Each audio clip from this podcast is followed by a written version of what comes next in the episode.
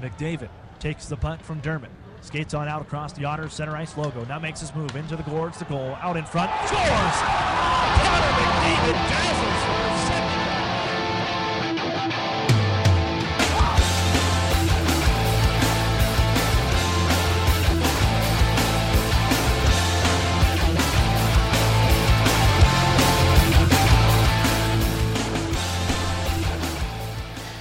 I don't know what I was doing Sunday, but I didn't watch a lot of the Oscars. And when you came in, we were kind of talking about what we might, might use as an open, and I asked if you had watched the Oscars, and No, very little. what I noticed is that we had both sort of caught the same part, and that was uh, Lady Gaga uh, singing majestically Yeah. uh, beautiful song, which was uh, I thought a very a very nice moment.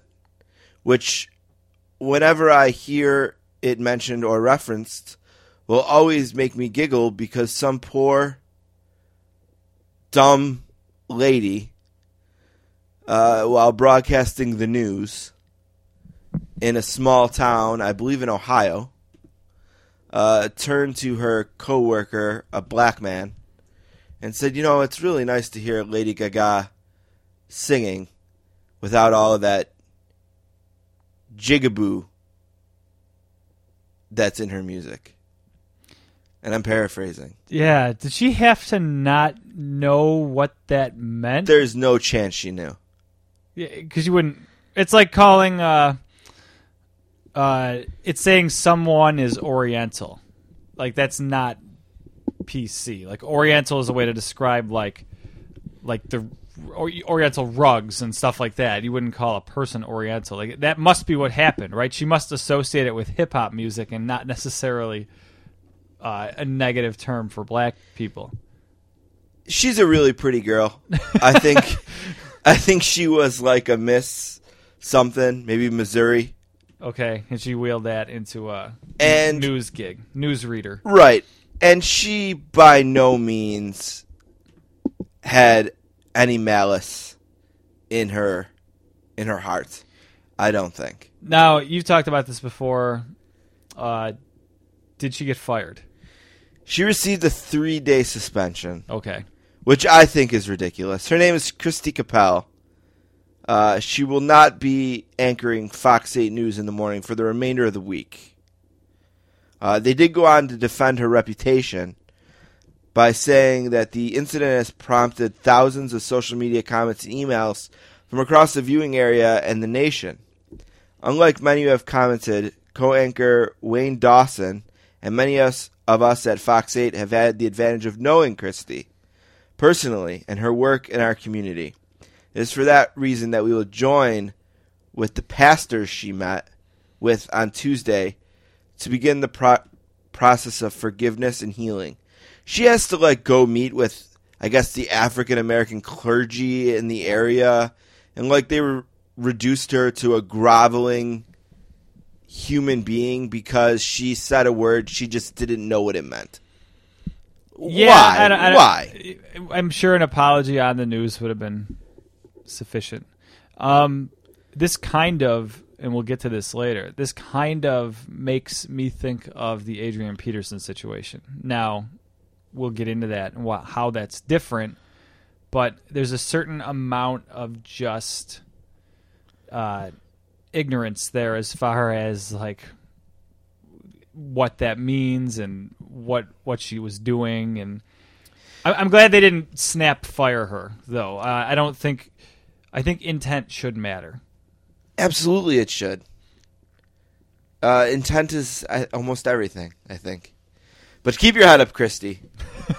uh, and uh, don't use jigaboo anymore. No, absolutely not. And uh, It's on the eight dirty words list, I suppose. Now, what is the what is the saying for people like in the professional realm? If there's a microphone in front of you, it's on. Sort of like sort of like if you're holding a gun, it's loaded. Type. Yeah, just assume it's loaded. Uh, yeah, be careful there. Welcome to season five, episode seven of the Sportscasters. It is February twenty eighth, two thousand fifteen. Stephen Don, really excited about the podcast today. Anthony Cumia of the Opie and Anthony show, a guy who is none too familiar with uh, Controversy. controversy, yeah, uh, will join us to talk about radio which is awesome. and podcasts and uh, just an unbelievable resource. You know, in my mind, uh, when you think of the last however many years in radio, I think there's Howard Stern clearly at the top, and uh, Anthony Cumia, who I kind of think is the better of the two in the Opie and Anthony uh, pairing. Although they're both very different. Yeah, they're dynamic. Opie is the radio guy. I think he kind of. I think most people would think that Anthony was the funnier of the two, but I think Opie kind of steered the ship a little bit. The interesting thing is that in the post Opie and Anthony era, Anthony has created a, a pretty darn good show without anyone else around him, Mm-hmm. while Opie's show has evolved to being Opie and Jimmy and, And some other comedian right. and Sam Roberts. You know, so maybe we didn't realize just how able uh, Cumia was in terms of steering the ship and things like that. But regardless of that, uh, it's a really, a really, I'm really pumped to have Anthony Cumia on the show today. Yeah, I wasn't- couldn't be more excited. I was not here when the interview was done, so I, I'm pumped to hear it. That was uh, really for the first time. I'm trying to think who got in. We're, we're a Buffalo podcast. If it's your first time listening today, and I don't remember who got to Buffalo first. Was it Opie and Anthony or Howard Stern? I think Howard was first, but I, I sort of mentioned to Anthony that They weren't even in the same time slot when they were here because Opie and Anthony were afternoons and Right. Howard was morning. and and you know, I would say the An- Opie and Anthony show was generally bigger Here, th- here. I, I would Stern agree with that, and that's what I was going to say. I remember listening to Howard in the mornings at work, but even going back a few years before that, uh, listening to Opie and Anthony, that that came when I was in college, and that was appointment after my classes. I would come home and turn on the radio for what might be four hours that night if I didn't have anything else going on. It was appointment radio, so I'm excited to hear what he had to say. Don mentioned you might be listening for the first time. Uh, maybe you checked it out because Anthony was on, and if you did, we appreciate that. And I usually save this stuff for the end, but if you're not here in the end, just really quickly, I wanted to mention uh, you can find uh, this podcast and all of our podcasts on our website, www.sports-casters.com, uh, including last week's podcast, which had uh, Chris Ballard from Sports Illustrated on a wonderful piece he did on the Golden State Warriors, and uh, television play-by-play man for the Nashville Predators, uh, Pete Weber, and radio play-by-play voice of the New York Rangers, Kenny Albert. So it was a great show last week, and you can find that on our website, on Stitcher, iTunes. You can tweet us at sports underscore casters or email us to sportscasters at gmail.com. So one more time, real quick, what we got today. In a second, we're going to do three things. Then we'll have Anthony Cumia. We'll update the book club, which will then be followed by an interview with the director of the film we've been featuring in the book club, Gabe Polsky. And then we'll close this thing out with one last thing. Let's play a game. All right. Mm-hmm. Count of three. One, Alrighty, I'll take it off. two, The oil patterns on a PBA lane are very, very difficult. three. I might be able to beat JaMarcus Russell at quarterback. This is the funnest night ever. Did we just become best friends? yep. Now let's move on to other business. All right, three things for today. Ugh, Chicago. You Yeah. had a, you had a rough day. yeah, indeed. Buffalo, we're used to these kinds of days. We actually uh, had not a similar day in terms of two sports, but we had a similar day on the ice. But it's kind of like one of those things like, uh, I don't want anyone to be hurt, but because we're hoping for last this year, this might actually Uh, right, help the cause a little bit. And Ennis and both Ennis, getting hurt. The two right. best offensive players probably on the team. Uh, and we'll talk about we could talk about that in a second. But Chicago lost Pat Kane and Derrick Rose Yeah, that's that's brutal. on the same day, and I wanted to talk about it for a second. One because I think we've always made it pretty clear we're pretty big Pat Kane fans on the show. Yes, uh, maybe reformed reformed. Yeah, Pat and- and we- hater. I mean, I don't want to put words in your mouth, but I was one of the guys kind of disgusted by his behavior. But he turned me around and made me realize, yeah, I don't know if I would have wanted everything I did at 19 broadcast. And with either, all so- that said, this was the year where he sort of really put it all together. I mean, he's having a career year, leading the NHL in points. Yep. You know, he had a really great chance to win an Art Ross trophy, to maybe win an MVP trophy, and now which has never been done by an American. Is that what I heard? I believe that's correct. Yeah. Wow, yeah, that's a it's a bummer for American hockey. It's a bummer for Buffalo. It's a bummer, especially for Chicago. and it's a broken clavicle, which required surgery, and they're calling 12 weeks, which is basically no Pat Kane unless Chicago gets to a Western Conference final, Yeah, which it's gonna be tough. it sucks. I mean, now you're replacing Patrick Kane with someone you're probably going to trade for, like uh, the rumor mill says Antoine Vermette, who is obviously not Pat Kane. So his value over replacement is going to be ridiculous in this case. Before we get to Rose, you mentioned trades, and before our next show, uh, there will be an NHL trade deadline. Yeah, and teams are acting like it it already started. Yeah, Uh, trades are happening fast. Uh, things are drying up. I'm sure the Canadian sports stations are getting nervous because they go live All day. all day hoping to report trade after trade, and it might be a slow trade day. But from the uh, tanking world, uh, what would you like to see happen? Is there any more guys you'd like to see the Sabres move? Is there anything you'd like to see happen or not happen in Arizona or Edmonton? I mean, I'd like to see the Sabres get rid of all their UFAs, I suppose. If you're not going to sign them, get rid of them, if, especially if you can get a piece for them. Uh, Chris Stewart might not bring you much, but you might get something. He fights, he scores goals occasionally. Uh, Mitchell is one of those guys that teams that win the Stanley Cup seem to add at the deadline. He's one of those third line, fourth line character guys that can kill penalties, and uh, I could see him getting moved. I Neuvirth seems to be the biggest problem right now, and since Enroth has been traded, Neuvirth has something like a nine, like a .95 save percentage, which is ridiculous, uh, unsustainable, obviously. But he's playing way too well for a team that wants to be in last. I mean, I know the team itself doesn't want to be in last. Well, next week for a we franchise will. that wants the first pick. Yeah, next week Tuesday we will absolutely uh, dissect the NHL trade deadline, and usually uh, that show we bring in Wish, and we haven't had Yeah. Buck Daddy in a while, Yeah. so I'll definitely reach out and hopefully uh, we can have Wish on it.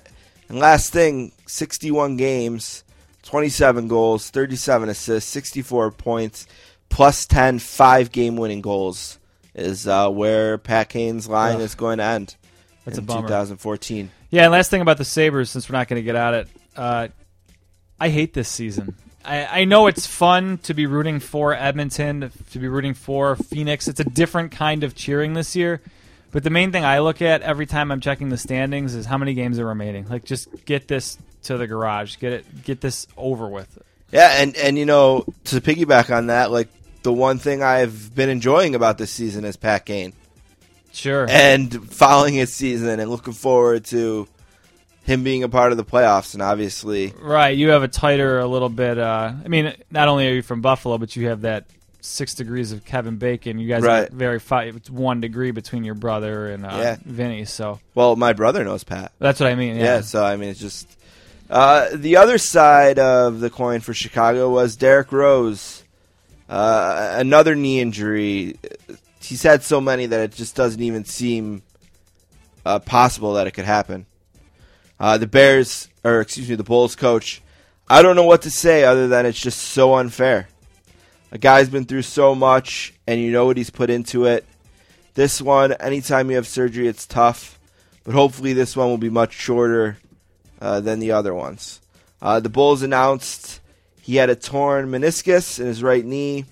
It's the second time in 15 months, and uh, he obviously had surgery.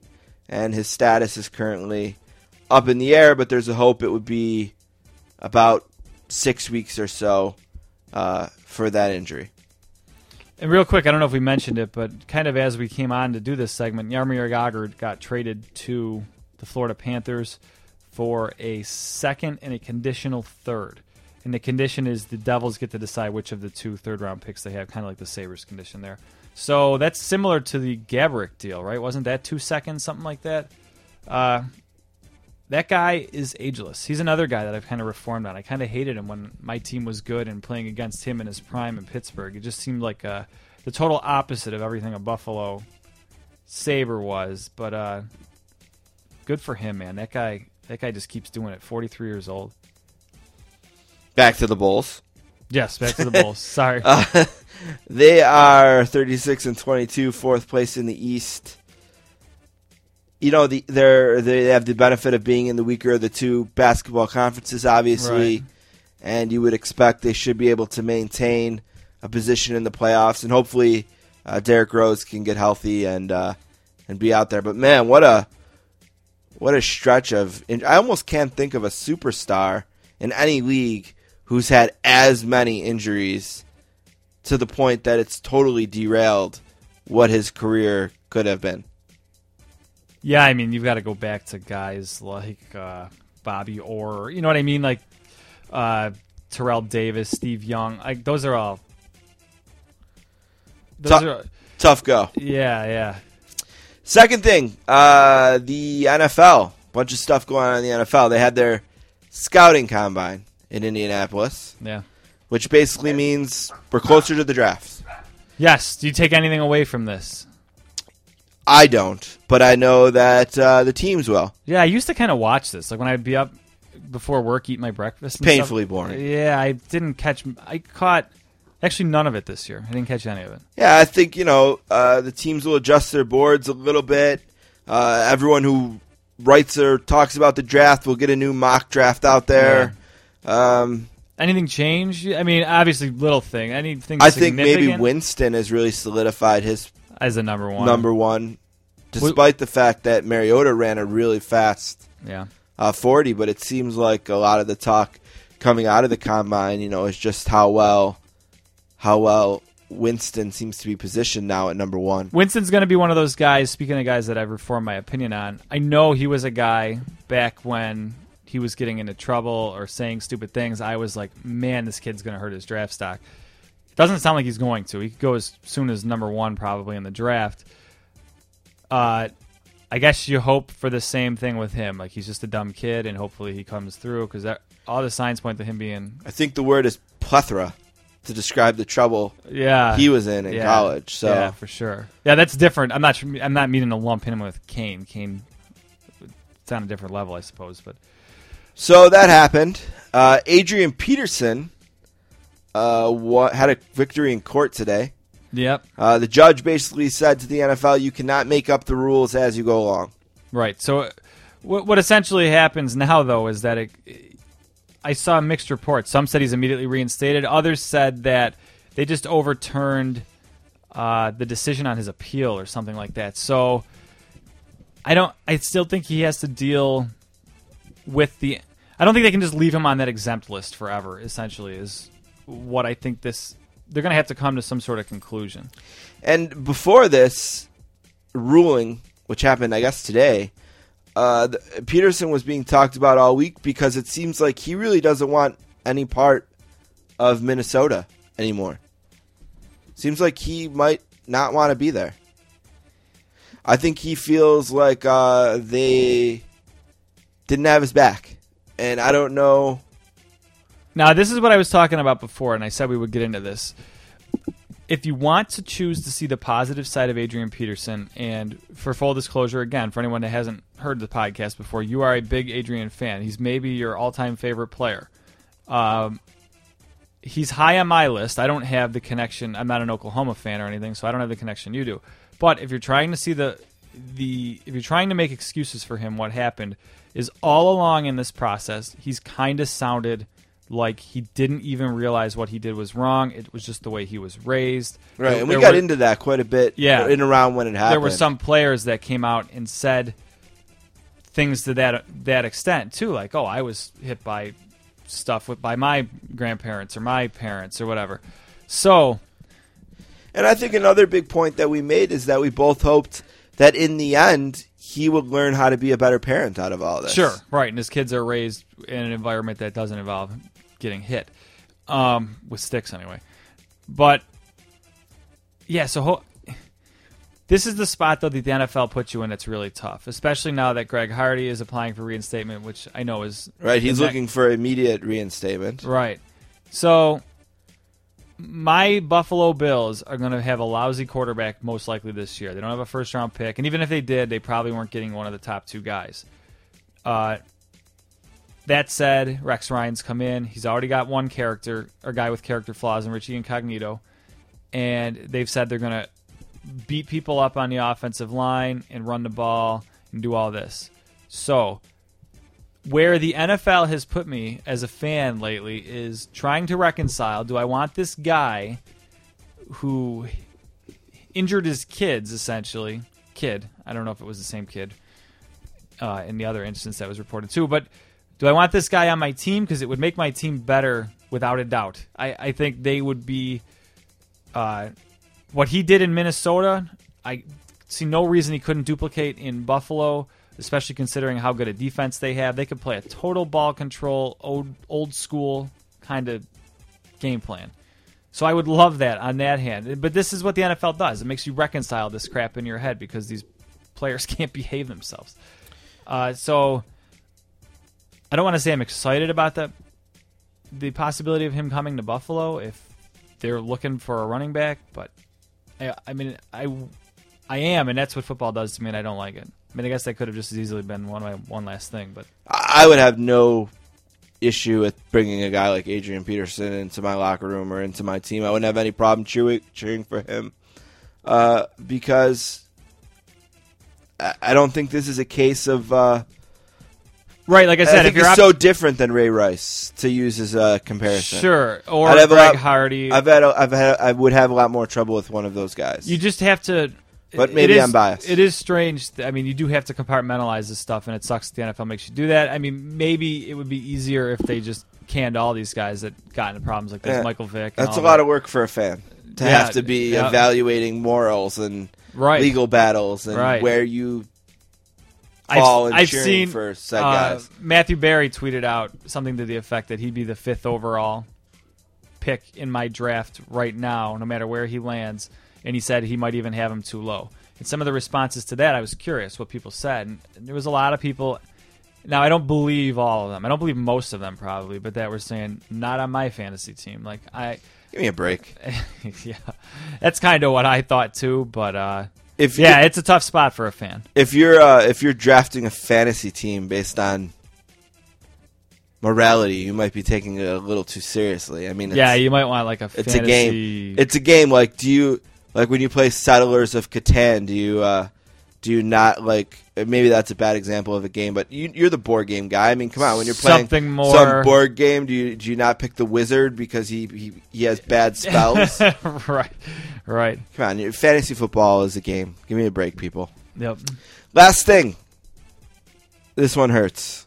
This one hurts a lot. Josh Hamilton, uh, apparently off the wagon and is facing discipline uh, from Major League Baseball. And we've talked about Hamilton quite a bit on this show, especially uh, when he was approaching free agency. Uh, Bryan Curtis actually was someone who had a, a really great article about uh, about Hamilton on Grantland and came in to talk about it. Uh, what is what really sets Hamilton apart, I think, from a lot of people is how he owns this stuff. I mean, I don't know if you've heard the reports on, but uh, basically it is supposedly that he fell off the wagon and he went to Major League Baseball before he had failed the test and said, I effed up. I'm gonna fail this test. I'm going to fail this test. And, uh, you know, where does that leave me? Punish, punish me appropriately. Which is very different than what we normally see. Normally it's, Right. oh, this test wasn't right, or this happened, or that happened, you know? Uh, let's see, we have uh, Jon Heyman of CBS Sports wrote he heard Hamilton had a relapse. He believes it occurred a couple months back, involved at least cocaine. There's no word of a failed test. Word is Hamilton told Major League Baseball about the relapse. Uh, Hamilton, as a player, underwent surgery earlier in the month and is expected to be out until at least May. Uh, so he won't be with the team in spring training in Arizona. Uh, the Angels are allowing him to be at a friend's house in Houston while he rehabs from the surgery, probably to control. Uh, you know, I, I'm sure it's when you have shoulder surgery and you have the addiction past that Hamilton has, you have to worry about. You have to take pain medicine. Yep. I mean, he's not Hercules just because he had a a problem. You know, he's. I'm sure he's being medicated, but I'm sure it's being controlled, and that's why he's at the house. I'm guessing. Yeah, addiction's tough. Like you said, we pulled for Josh Hamilton in the past and continue to do so. And uh, he sounds like he's doing the right things. I mean, relapsing aside, uh, he didn't hide it. He didn't. He didn't do anything wrong except for relapsing. Like Yeah, I, I think with addiction, you know, sometimes uh, relapses are part of recovery, and the best way to uh, end them is to own them. And it's good to hear that Josh is doing that. And uh, I'd like to see him come out the other side on this and and uh, and salvage his career. Okay, I, I keep bouncing around, but um, Hey, you're all over the place. Sorry about that. Back to Peterson real quick so we don't sound like we're giving totally wrong information. Ian Rapoport just sent tweeted out like two minutes ago that the NFL has filed a notice of appeal to have the ru- ruling reviewed by the Eighth Circuit Court of Appeal. So essentially, he's going to be returned to the commissioner exempt list pending further proceedings. Sounds like they're appealing the appeal. Well, because he can't be suspended now, right? So they're just putting him back on the exempt list where he was to try to see if they can suspend him again. Sure. So yeah, the Eighth Circuit Court of Appeal will hear this, and I assume this will be probably a totally Hey. different story by the time the podcast comes out next week. Fight the good fight, NFL. Keep going. Keep fighting. You do it. You guys are the best. Yeah, they they are going to have to handle this super delicately. Um, unfortunately for Adrian, I mean, I know there's not going to be many people that are going to be sympathetic to this, but this was the wrong, the absolute wrong. I mean, it's always wrong to hit your kid. I shouldn't even have to disclaim things like that, but uh, the Ray Rice thing made them look terrible. Uh, so he is being Peterson's being handled extra extra cautiously, and I imagine any Greg Hardy will be handled similarly. And uh, yeah, they're uh, appealing his appeal. Commissioner Goodell's a piece of shit, and his league should be embarrassed for the way they handle just about everything. If this was a league So you go ahead and you try to save Yeah. face. I mean, if do this was the NHL, this would be to- uh, he probably would have been gone. But because they're billionaires that print money, or in a league that prints money, that's why he he's going to skate. You you think that the NHL would have banned Peterson for life for this? No, no, no, no. I Oh. think I think something would have been done about the commissioner Oh, oh, if right. he had this many oh, slip-ups. absolutely.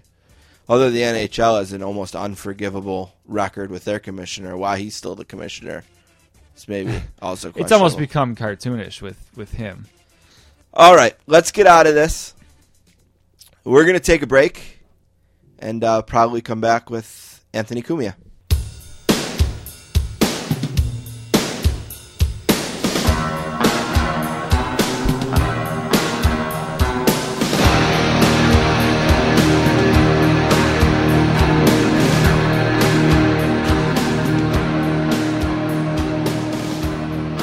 Our next guest is from Long Island, New York, and for 20 years was the co-host of the Opie and Anthony Show. Before moving on to start his own show, the Anthony Cumia Show, he's making his first appearance on the podcast today. A warm sportscaster's welcome to radio legend Anthony Cumia. What's up, Ooh, Ant? I'm a legend.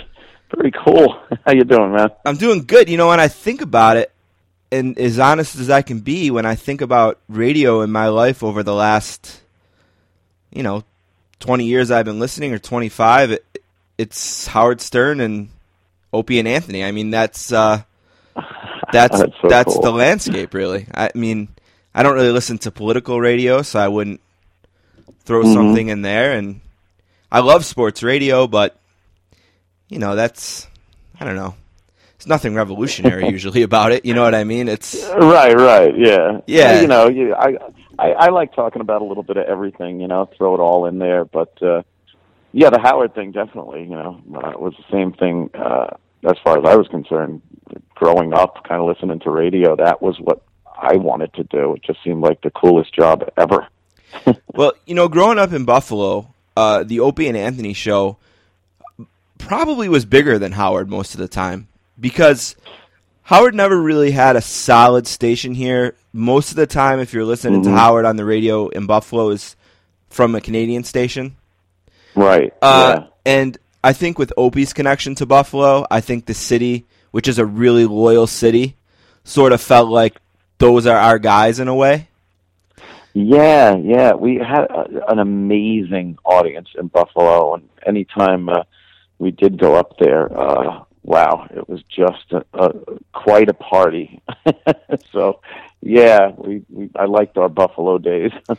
you know, I would never uh, bring anyone on here and be two faced. And I have to be honest, for a long time, people would say to me how great the Opie and Anthony show was, and I would say, I'm sure it's fine, but why would I listen to that when I can listen to Howard Stern, which is hmm the better version? This was my mindset in 1994 or 1995. And then Right. to be honest, I became such a huge fan of your show because Howard sort of opened the door and said, "You need to listen to other things because I'm only doing this three days a week now, or 110 days a year."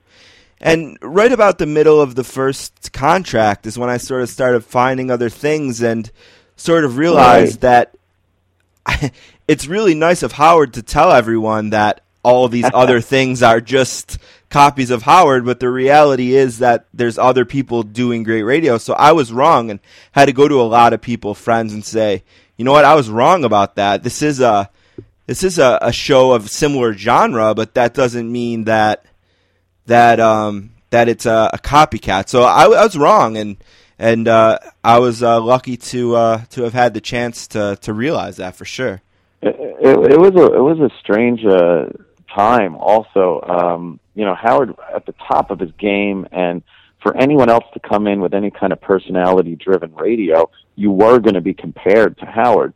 So you had to be entertaining and at that time outrageous, but you didn't want people to be able to legitimately tag you with a Howard clone or copycat show.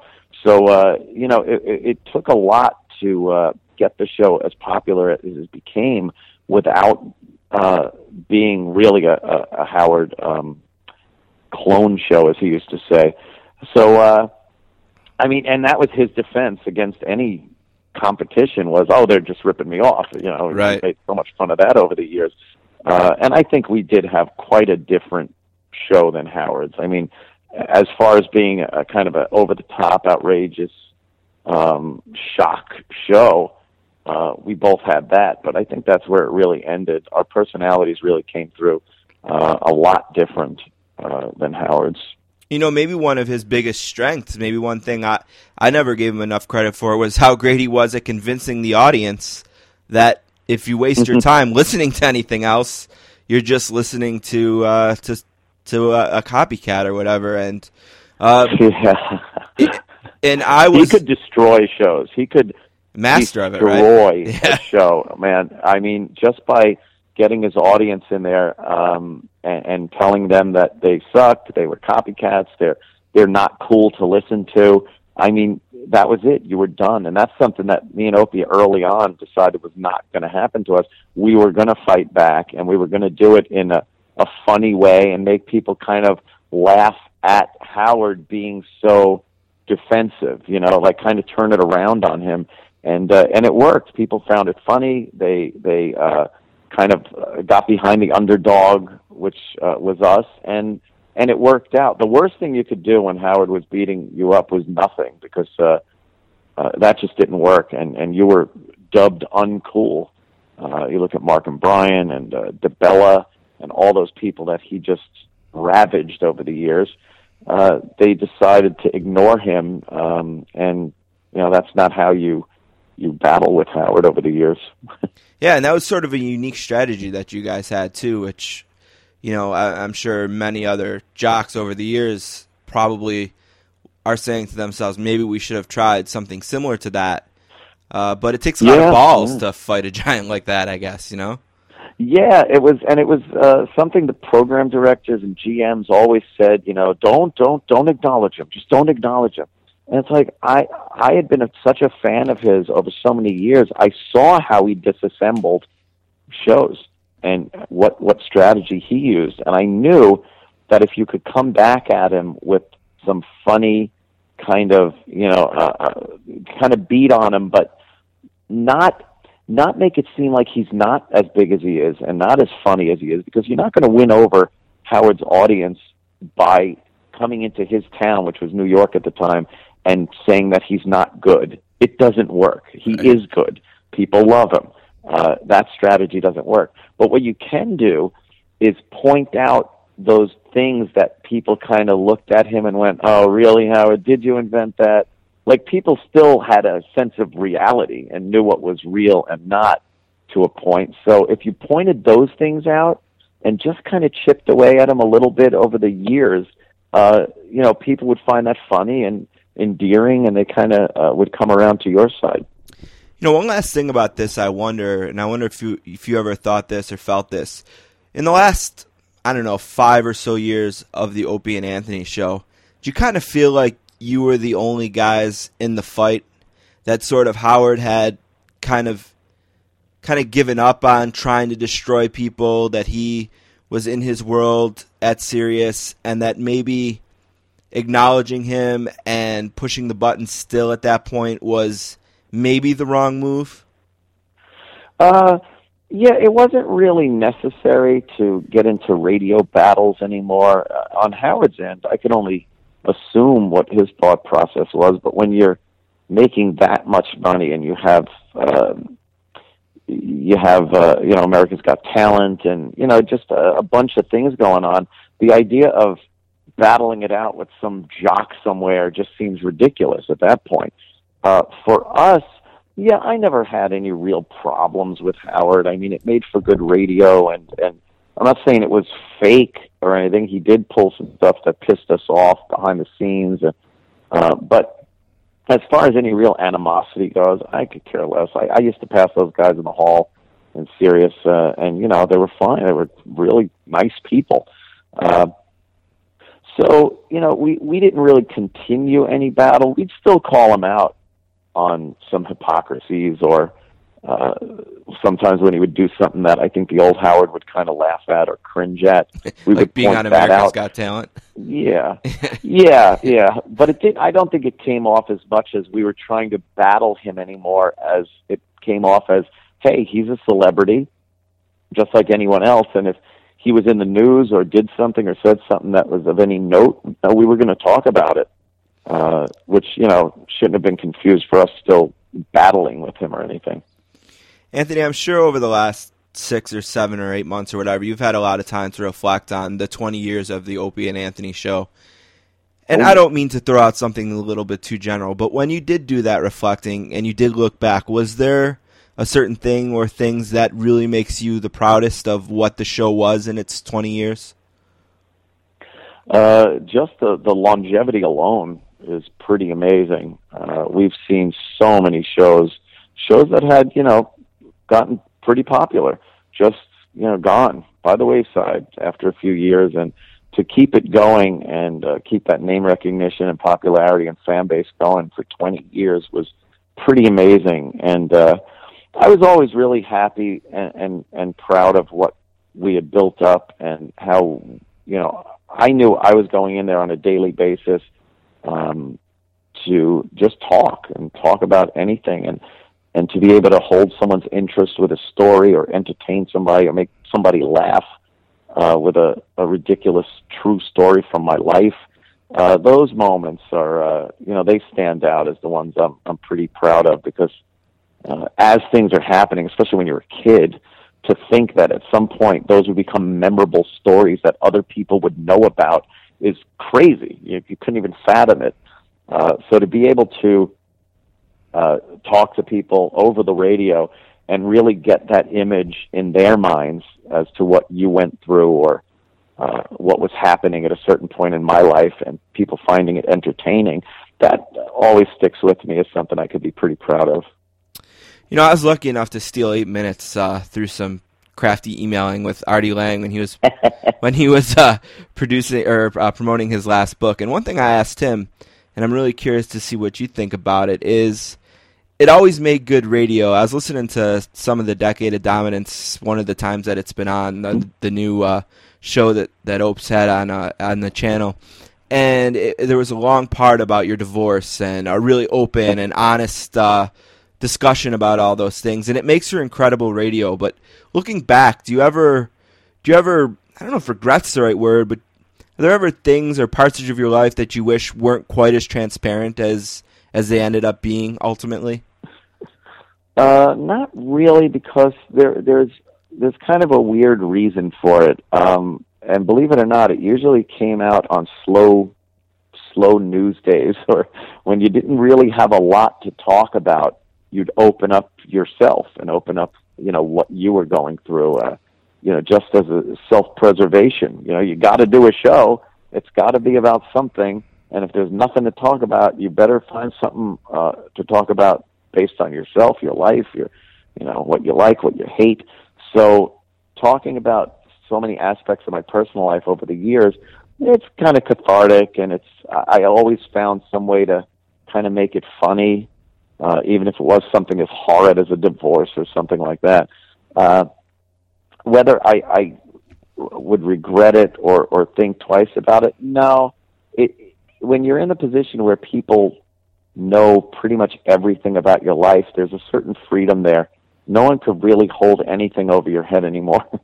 uh, there's no secrets. There's no uh, weird thing that no one knows about. I mean, my life is really the proverbial open book and um uh, like I said, there's a certain relaxation and freedom and stress freeness that comes from that. yeah, for sure. You know, uh, Jackie Martling has been on your new show, and we're going to talk about that in a second for sure. Mm-hmm. Uh, and one thing that he always cracked me up about is uh, talking about how he left the Stern Show just a little too early because shortly after he left, Paul McCartney was on, and Paul McCartney loves jokes and. If, you know, if Jackie just could have been in there, you know, they would have bonded on jokes and he would have been, you know, a tra- you know, whatever.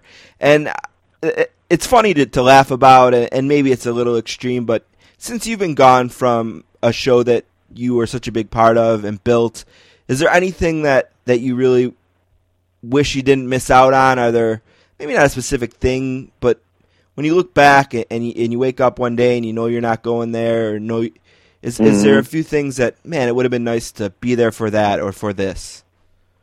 Yeah, a, a couple of things. Sometimes I'll hear about guests that they've had on and been like, "Oh, that would have been cool." Like I, I really would have liked to have been in there when the Foo Fighters came in. Mm. Uh, I always went, kind of wanted to meet those guys. So seeing the pictures of those guys and the Foo Fighters, I'm like, ah, fuck, man. You know, I, I would like to have seen that.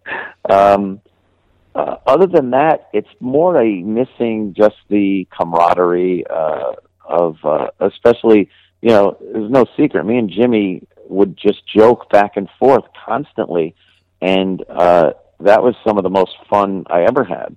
Um, he's brilliant and, and very quick-witted, and uh, to just trade barbs with him uh, was always fun. If if I made Jimmy crack up laughing, I knew that I had done something and said something that uh, the audience probably really enjoyed too. So uh, he was a good barometer for that. So yeah, I miss that camaraderie, the guys all sitting around uh, that console, just kind of going back and forth with each other.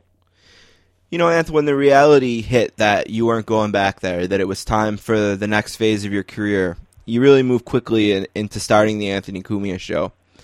And I'm sure logistically there was a lot of headaches and a lot of things you had to sort out and getting technology in place and all those kinds of things. So I don't mean that, but as the guy who was going to be behind the mic every day and and and doing the show, what were the things that concerned you about pulling it off as a one man band coming from a really strong, uh, well oiled, three headed monster, for lack of a better term, and now hmm. facing the idea of being the Anthony Cumia show and being the one behind the camera and the one behind the mic and having all of that. What really concerned you about pulling it off, and how do you think you've done with that in the first six months or so? Yeah, it, it was uh, it was quite a quite a stressful um, process uh, getting everything up and running, and then for me to do a show by myself, and then to to make it also a visual show, uh, video. Uh, I don't know what I was thinking at that point because uh, I hadn't done a, TV show. I've never done like a, a steady a TV show. I've done things, you know, Fox Red Eye or Hannity or a few other programs over the years, but uh, never a steady television type show. So uh, that w- I was brand new to that, um, and and just doing a show by myself, looking into a camera and talking about things. Uh, I wasn't used to doing that. I, I pontificate about a few things on the O and A show, uh, or have a conversation with Jimmy or Opie. Uh, but that was a a big maybe with me. I felt I could do it. I was confident about it, and and and when I first started doing it, you know, the nerves are there and the awkwardness of of certain situations. Uh, but um, over time, you just uh, get a little more confident and a little um, a little better at it. Uh, the background of doing an ensemble show like like the ONA show over the years was definitely key in in helping me uh, launch this and and kind of know what the audience wanted. But uh, nothing like a little time behind the launch uh, to get to get you where you, you want to be. And I'm glad that we're six months, seven months in now, because those first few weeks and uh, first month or two, um, yeah, a little a little awkward, uh, scary, nerve wracking. Um, so you, you know, there's nothing like just doing it, and I think the more I do this, the better I'll get at it. Uh, and and you know, having the team I have behind me, they're doing a great job too, logistically and uh, create creatively. So uh, I'm happy with where we are, and uh, it can only get only get better at this point. Yeah, you know, a few times that I've listened to you on other shows, uh, one thing I've noticed is it feels like you'd really rather not refer to the show as a podcast. Uh, Yeah, yeah. Talk a little bit about that. About why, like, is it the word itself that you think sort of maybe is looked down upon a little bit that you'd rather enjoy? Is it just that you think that the show itself is, is more than a podcast? Or why is it, do you think, that you kind of just want to avoid that word a little bit? Well, I, I first and foremost, I don't think it's an accurate depiction of what it is. It is a web show. It's uh, if you just say podcast, that leaves a lot of uh, area for what it could be. Is it a guy and a mic? Uh, is it live? Is it recorded and put up on iTunes? Is it, you know, there's so many things that a podcast is. Saying podcast is almost like saying Xerox. You know, it's it's kind of a thing, but there are other versions of it. Um, so I, I think web show, uh, kind of uh, web TV show. Uh, it's kind of weird because it's so different, and not many people are doing this. That it really doesn't have a, a solid name of what it even is. Uh, it's you know being a live show, uh, broadcast in you know HD uh, on a daily basis is something that just isn't really going on right now. Yeah, in, it's, uh, it's very places. unique. Yeah, it's very unique. It it does sort of fit into its own its own category in a sense. And you know what what we do is is certainly a podcast for sure. Mhm. And uh, we've done our best. Um, and since 2011, we have uh, Mhm. have done pretty, pretty pretty decent. But it still can really cut you when you just listen. In, I think it was actually Howard I was listening to a few weeks ago, and someone asked him about podcasts, and man, did he rip it down! I mean, Yeah, he yeah. just. And I was just like scratching my head, thinking, "Wow, you're one of those schmucks. He is just tearing to shit right now." Um, well, you know, it's it's part actually part of the competition of satellite radio. Uh, and you know, if you listen to some clips uh, of Howard in his FM days, uh, he lambasted satellite radio as a wasteland, a no man's land, a graveyard for people that used to be in radio. I mean, you know, that's Howard. He's always going to bash the thing that might come up against him at some.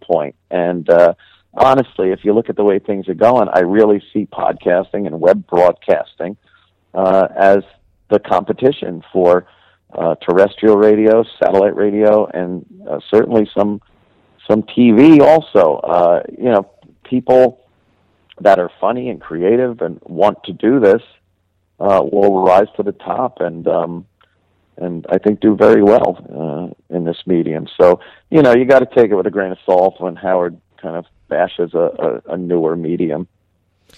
Obviously, you have uh, enjoyed the freedom that you've had in the Anthony Cumia show. You joke about how the only way they can stop this show is boarding up my house or you know something yeah. Yeah something like that.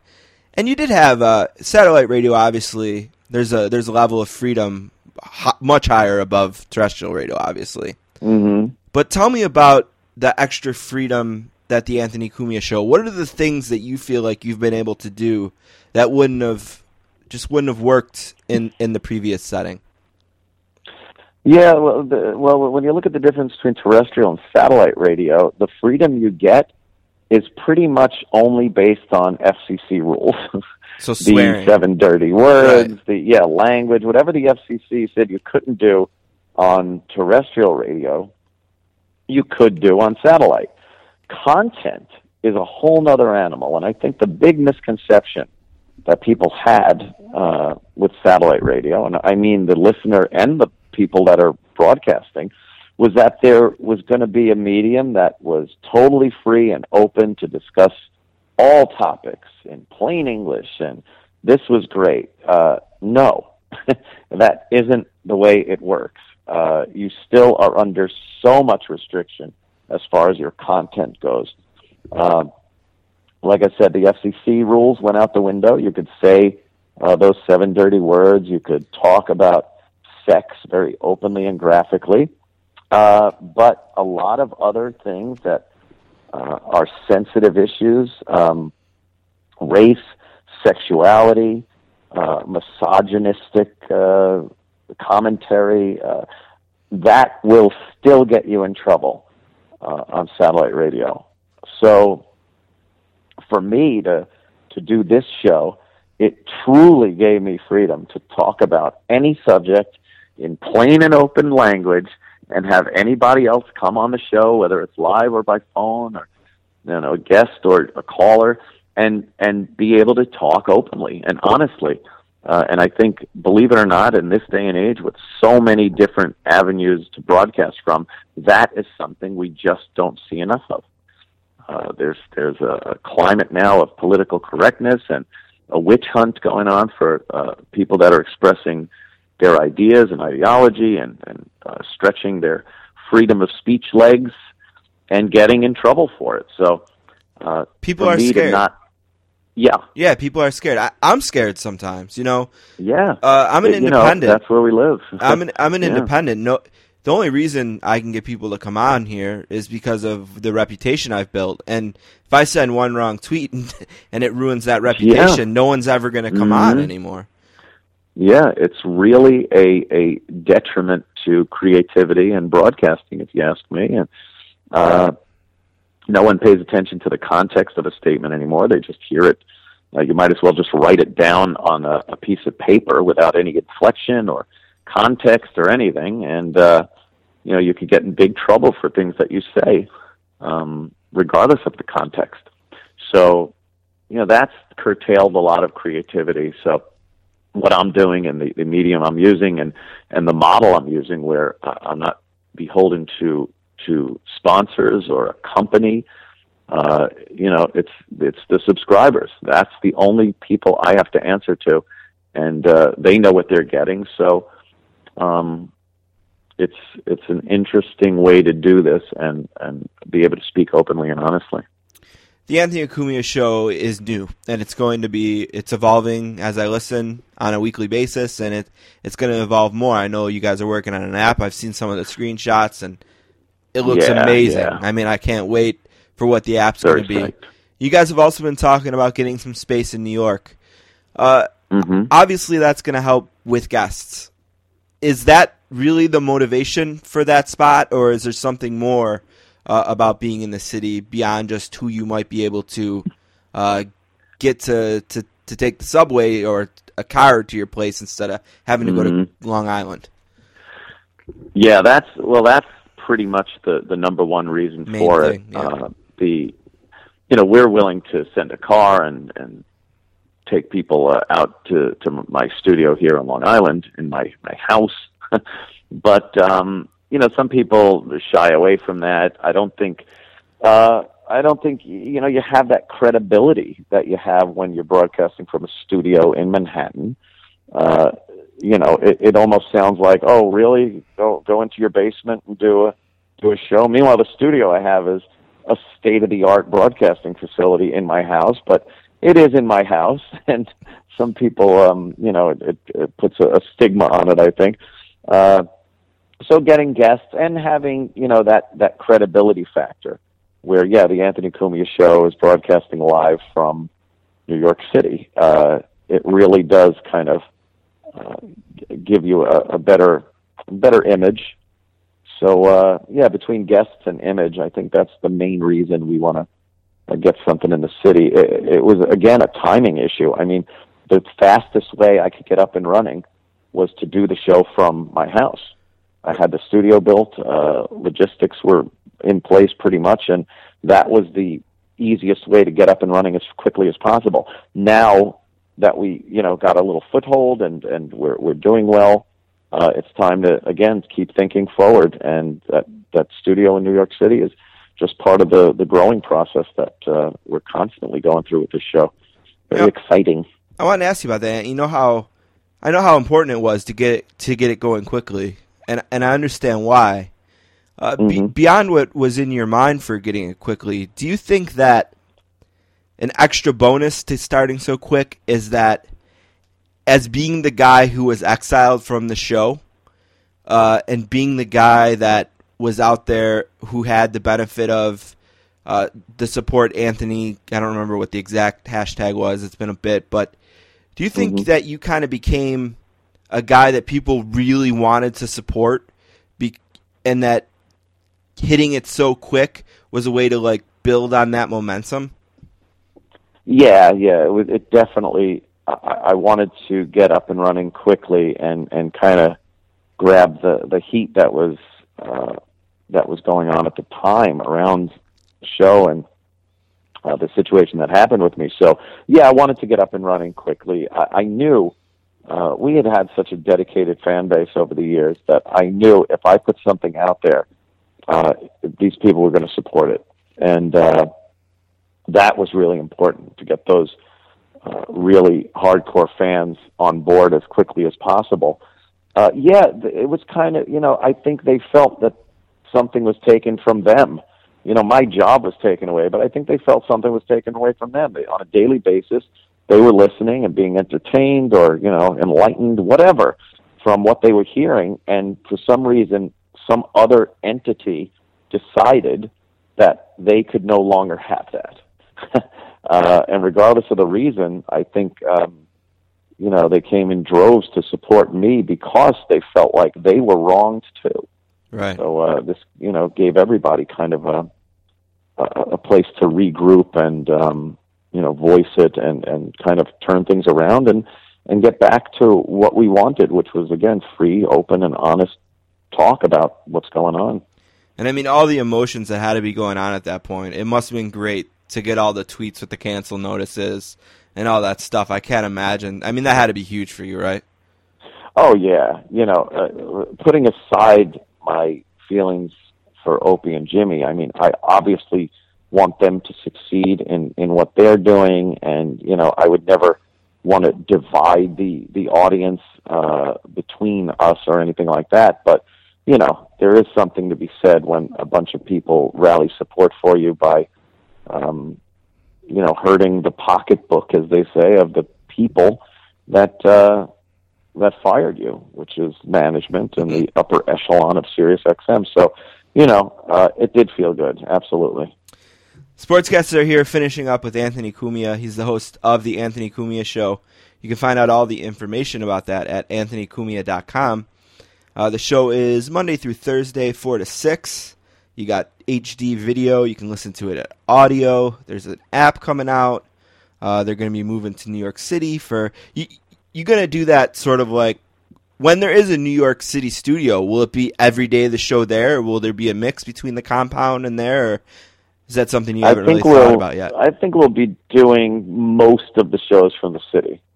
I think um, anytime we do a show from here, it'll be uh, you know one of the out by the pool Out by the shows pool, or yeah. Some reason to be uh, here in the house. I, I think it's just a lot better to you know get up, go to the studio, do the show. It kind of makes it a little more. Um, you, you remember what you're doing. It's a little easier to remember you're doing a show. This is your job. Uh, I enjoy it, but you know, I, I have a responsibility. Sometimes you can forget that when you trod down the stairs in your pajamas and grab something out of the fridge, and five minutes later you're on the air. I mean, I do like that. It is kind of fun and convenient and lazy. um, but uh, I think getting back into the swing of things and in a routine will uh, will definitely be better for all involved. sort of finishing up with a couple last things. Uh, I sent out on tw- on Twitter earlier. I, I mentioned you were going to be on and asked if anyone had anything. And believe it or not, oh, is it gold? The stuff I got. Someone wanted me to ask you if you remember TNA with O and A at Mickey Rats, Oof. which is outside of Oh, Buffalo. yeah. yeah, good good times that day, huh? it was that is legendary, and um, I, I, me and Opie still think that if we weren't fired for the Sex for Sam thing, which was shortly after the TNA with O and A, that we would have been fired for the TNA with O and A because they were already circling the wagons, and uh, that was the only uh, show that got an FCC complaint that was never broadcast. It didn't even fall under FCC jurisdiction. It wasn't a live show. We weren't broadcasting live that day. We were just there to do a party, a beach party with, you know, nude volleyball stripper girls, and uh, it got way out of hand. And um, I mean, it was pretty much literal sex acts going on on the beach. Um, and and uh, yeah, people were very angry. So it, it is a memorable, memorable uh, moment, though, in our, and our to- radio career. To think it happened in, in Angola, New York, of all places, right? Right? Exactly. it's great. Rat actually tweeted me for five great things about his amazing techie, but we'll skip that. Uh, someone wanted to know your cock size. I think that's pretty documented. You, you got something nice there. Um, uh, one thing, this is it actually isn't a bad thing. Someone asked about the, they they said the traveling virus tour, but maybe one thing that it seemed like you guys were frustrated was not being able to have the support of Sirius to get out from the mics and to do stuff in the community, so to speak, a little bit more. You've already done a poker tournament, uh, so Mhm. I assume this is something you want to do more. Not necessarily a quote unquote virus tour because that's an O and A thing, but Yeah. yeah, you have plans, right, to to be out there more and to interact with the Oh, yeah. yeah. Anything? Yeah, we're looking to uh, do all kinds of uh, extracurricular activities and get the uh, people involved. That's something I really loved doing with the O and A, whether it was a big event or just you know me and Opie deciding after a show one day. Uh, last break, we would say, "Yeah, we're going down to Bar Nine in Manhattan or something," and we'd all just uh, hang out with the listeners that were in the area and drink beers and laugh our asses off.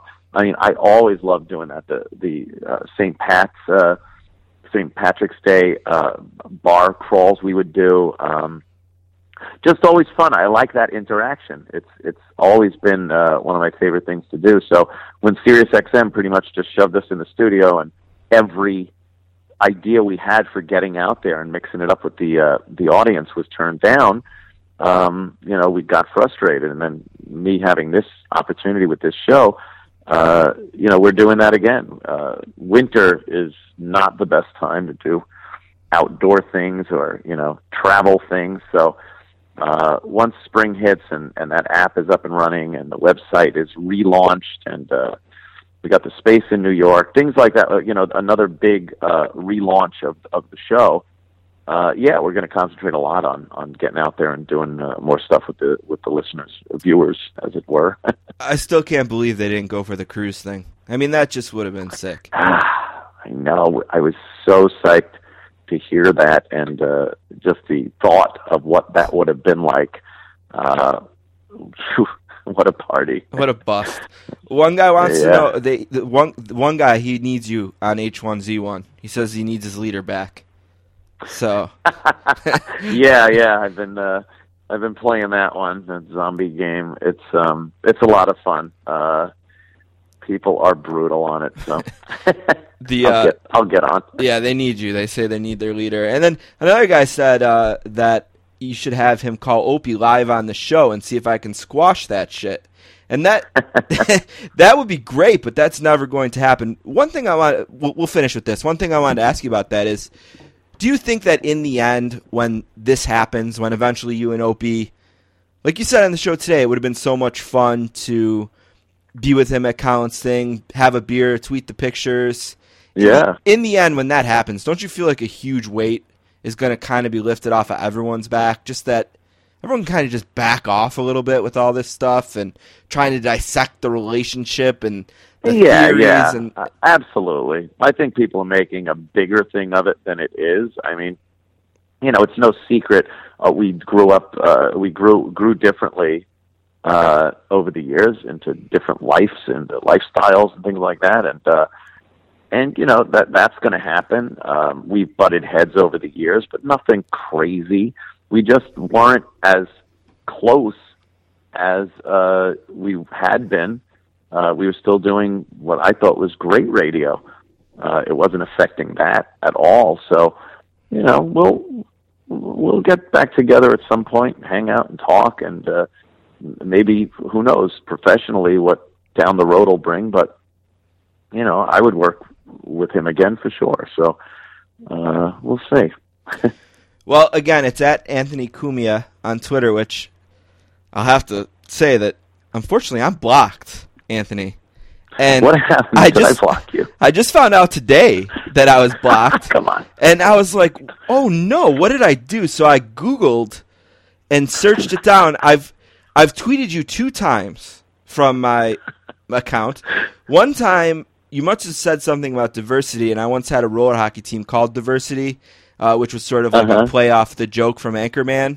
And I said like, "Oh, you're talking about this," so it wasn't that. So my guess is it was this Uh-huh. tweet where I said, "Are you trying to claim all of those people at the show tonight were full of shit and only did it for money?"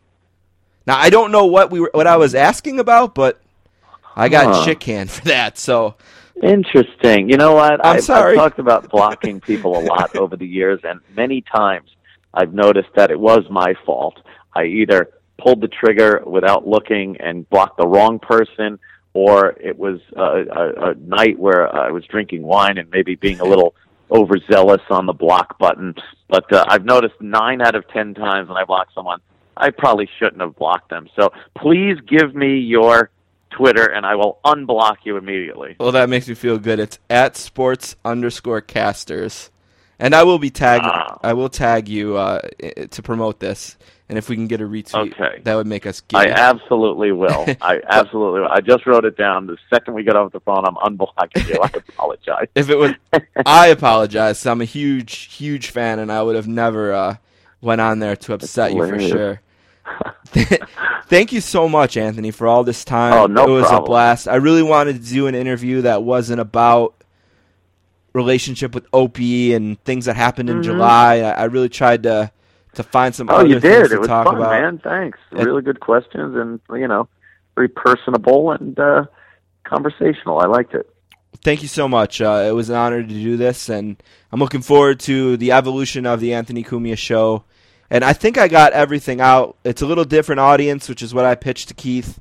You know, it is Mm-hmm. sort of a sports show, but in the end, we just book guests that we're interested in. Uh, do you Right, think I got everything out that you would want our listeners who maybe aren't as familiar uh, with? Mhm. D- is there anything else you want to mention? At Um, Anthony Cumia. No, you really, you really covered it. You got the, the website in there and what it's all about, and you know, the pretty much open uh, free speech thing. Uh, yeah, no, you did great, man. All right, la- very very last thing. The one thing I did I stressed all day about this.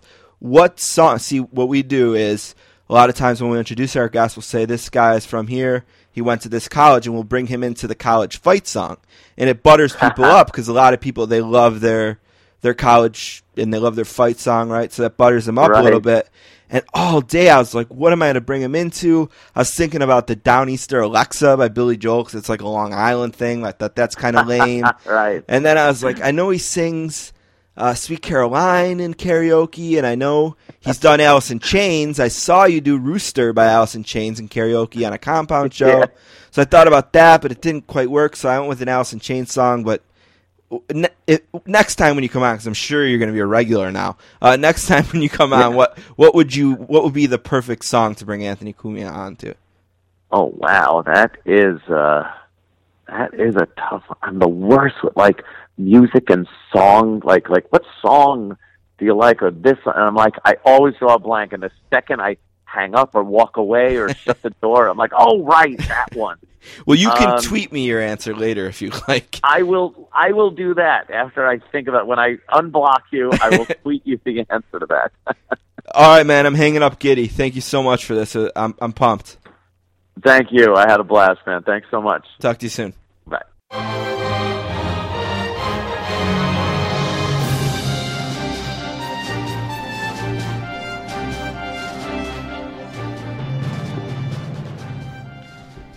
All right, I want to thank Anthony Cumia for being on the podcast today.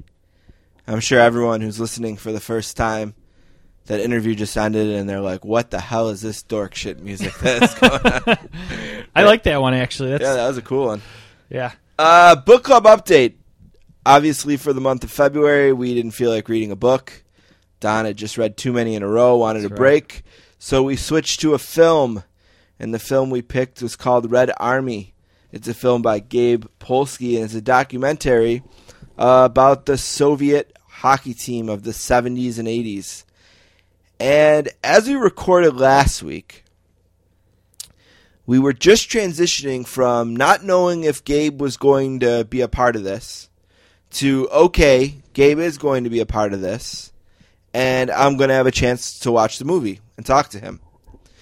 So, since last week, I watched the movie, and it's about an hour and 25 minutes, which I bet is a little shorter than of Men and Miracles, I think the ESPN one is called. Something like that. Even if Of you Miracles adjust, and Men. even if you adjust for commercials. Well, it's you know it was two hours long Okay. minus commercials, so maybe that that one's a, a little longer. Uh, but I like this one better. And you know what? I didn't as proof. If you listen to the book club update two weeks ago, I think I even said, "Did we pick the wrong film?" I think I was very right, the day after it came out. yeah, the day Yep. after ESPN's one came out, I was concerned. Uh, so going into this, I was not convinced. And having watched Gabe's film, he killed it. It is an awesome documentary, and I think the difference is, is it really has heart. Uh, one common theme is that Slava Fetisov is a central character in both films.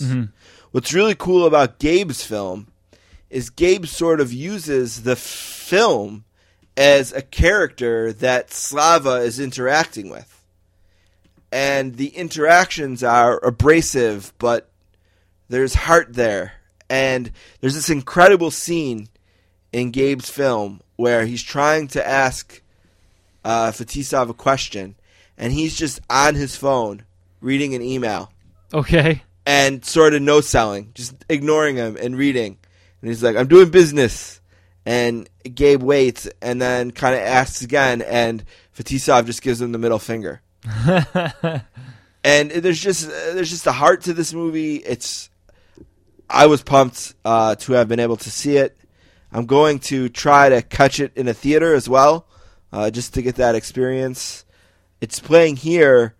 Uh, it opens here on March 13th, which is when uh, Yale will be probably opening the playoffs. So I assume I'm going to be in New Haven that day.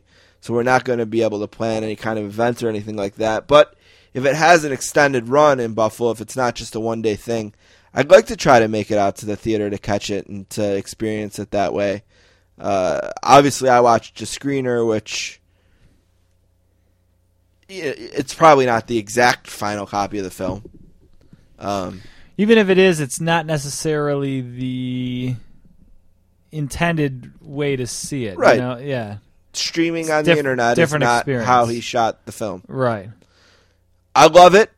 Uh, please go. You should mention that to any dorks out there that hear screener like me, you watch a legitimate screener, like, he, like it was given to you. It wasn't Oh yeah, I wasn't right. We didn't I wasn't pirate the it. movie or anything like Right. that.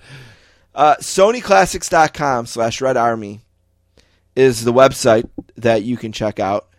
If you want to follow Gabe on Twitter, he's at Gabe Polsky. Uh, the film has a Facebook page, a Twitter, all that. Uh, Sony Classics, by the way, uh, I believe is the same studio that put out Whiplash. Oh, okay. You know the I haven't seen it, but I heard it's great. yeah the the drumming Drum movie. teacher. Yep. So go to SonyClassics.com slash Red Army. You can find theater information where it's showing in your town. Uh, you can watch a trailer. You can buy tickets, and you can get all the links for social media, things like that. Uh, there's a biography about Gabe, who you will learn more about right now, because we are going to take a break and come back with former Yale hockey player and director of Red Army, Gabe Polsky. They're on their feet in Pittsburgh. New Haven, Connecticut is jumping at this moment. The Yale Bulldogs, for the first time, are national champions.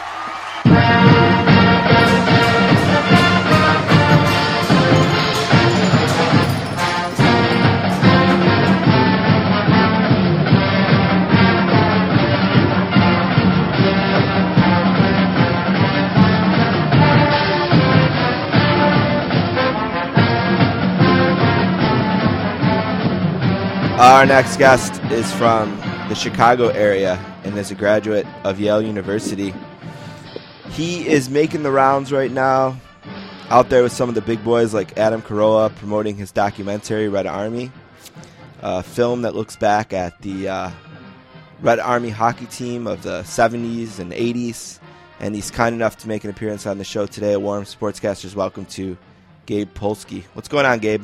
Steve, how you doing? Thanks for having me. Yeah, really excited to have you on. I, I love the idea of supporting anything that a a Yale hockey player has done. As Yale hockey has meant so much to my family and myself, so I'm really excited to be a part of supporting this project for sure.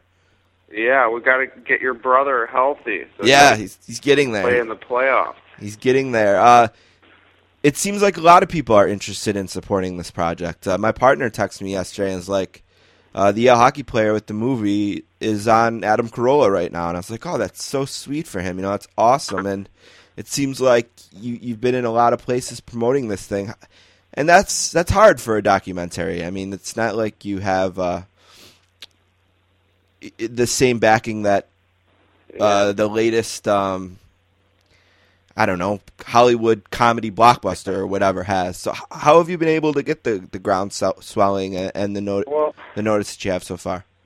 yeah. So I have a, a Sony Classics uh, behind me, which is a great, you know, distribution company. They they basically got nominated for 18 Oscars this year. They're very passionate about this film. One of the guys at Sony Classics, Tom Bernard, who's the head and co-head, is a big uh, hockey guy. That that helps. He's very passionate about this film. But you know, this company they don't they release you know Oscar caliber art house movies, and uh, they picked up Red Army and r- right around Cannes, um, right before Cannes Film Festival, and the movie premiered there, and then went around the world uh, to the biggest festivals in the world, and you know, winning some awards, audience awards, and then you know finally we're we're we're coming out nationally here, and uh, a lot of that entails you know me getting out there and talking about the film because it, it's not you know they don't have the kind of advertising budget that these Hollywood films have. You don't see posters around, you know, uh, billboards and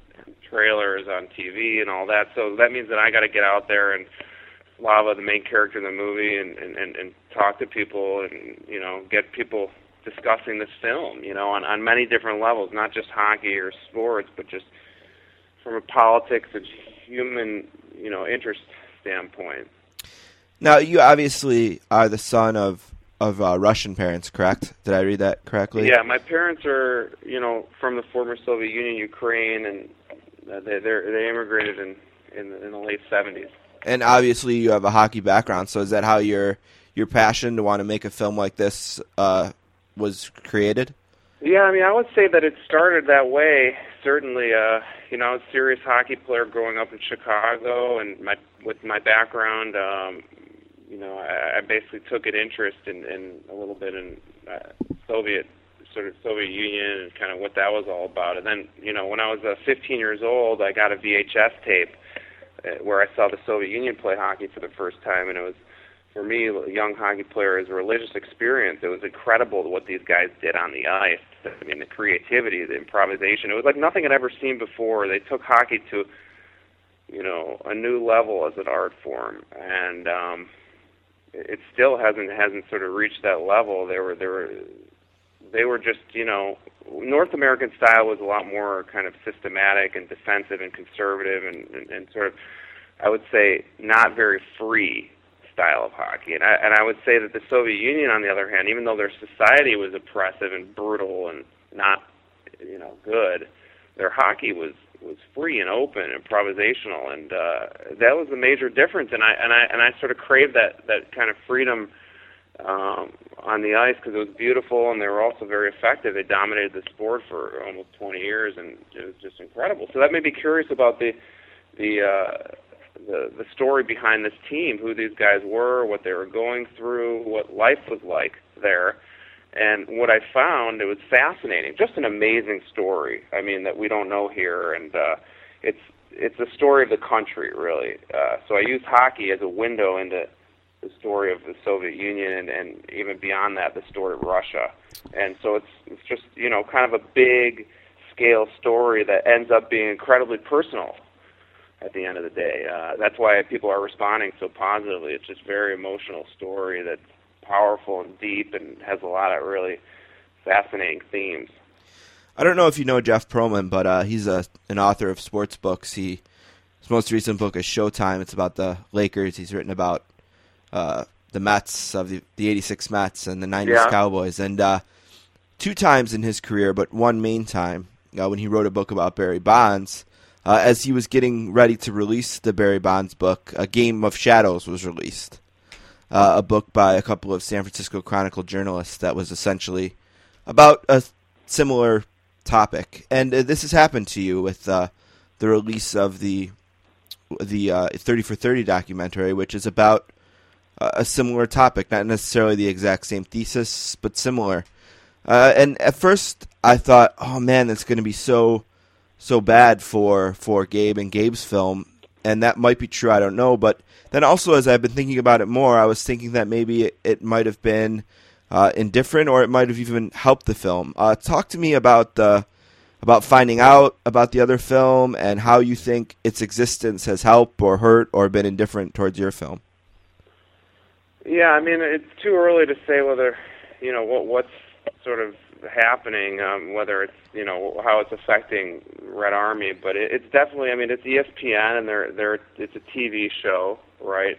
Um, and, and and they sort of, you know, it's sort of your 30 for 30 um, typical show, right? And and mine mine I sort of was, was very sort of focused on on making this go way beyond that, making it into a real feature film event, and you know ha- have the kind of depth that I needed it to, and uh, you know, so I, I I just you know I'd I'd finished my movie uh, a year ago actually before Sochi, and that's when I started showing the film to, to, to various people and you know, Sony Classics got involved, like I said, at, around Cannes, which is, you know, in May.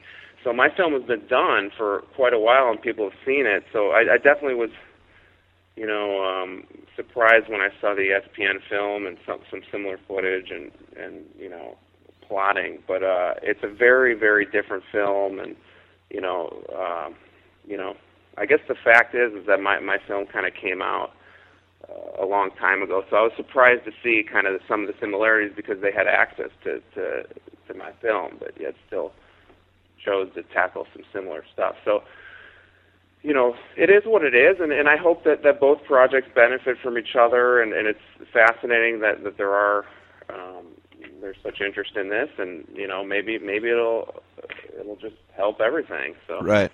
Uh, you talked about Slava Fetisov being uh, the main focus of the film, and he's a very interesting guy. And uh, what really interested me about him the most was just how he wasn't willing to to defect despite opportunities, and he also wasn't willing, as you show in the film, to take deals that some of the players that made it to the NHL before him did. That he really stuck to his guns and ultimately was awarded the first uh, working visa from Russia, as you show in the film. And um, was it?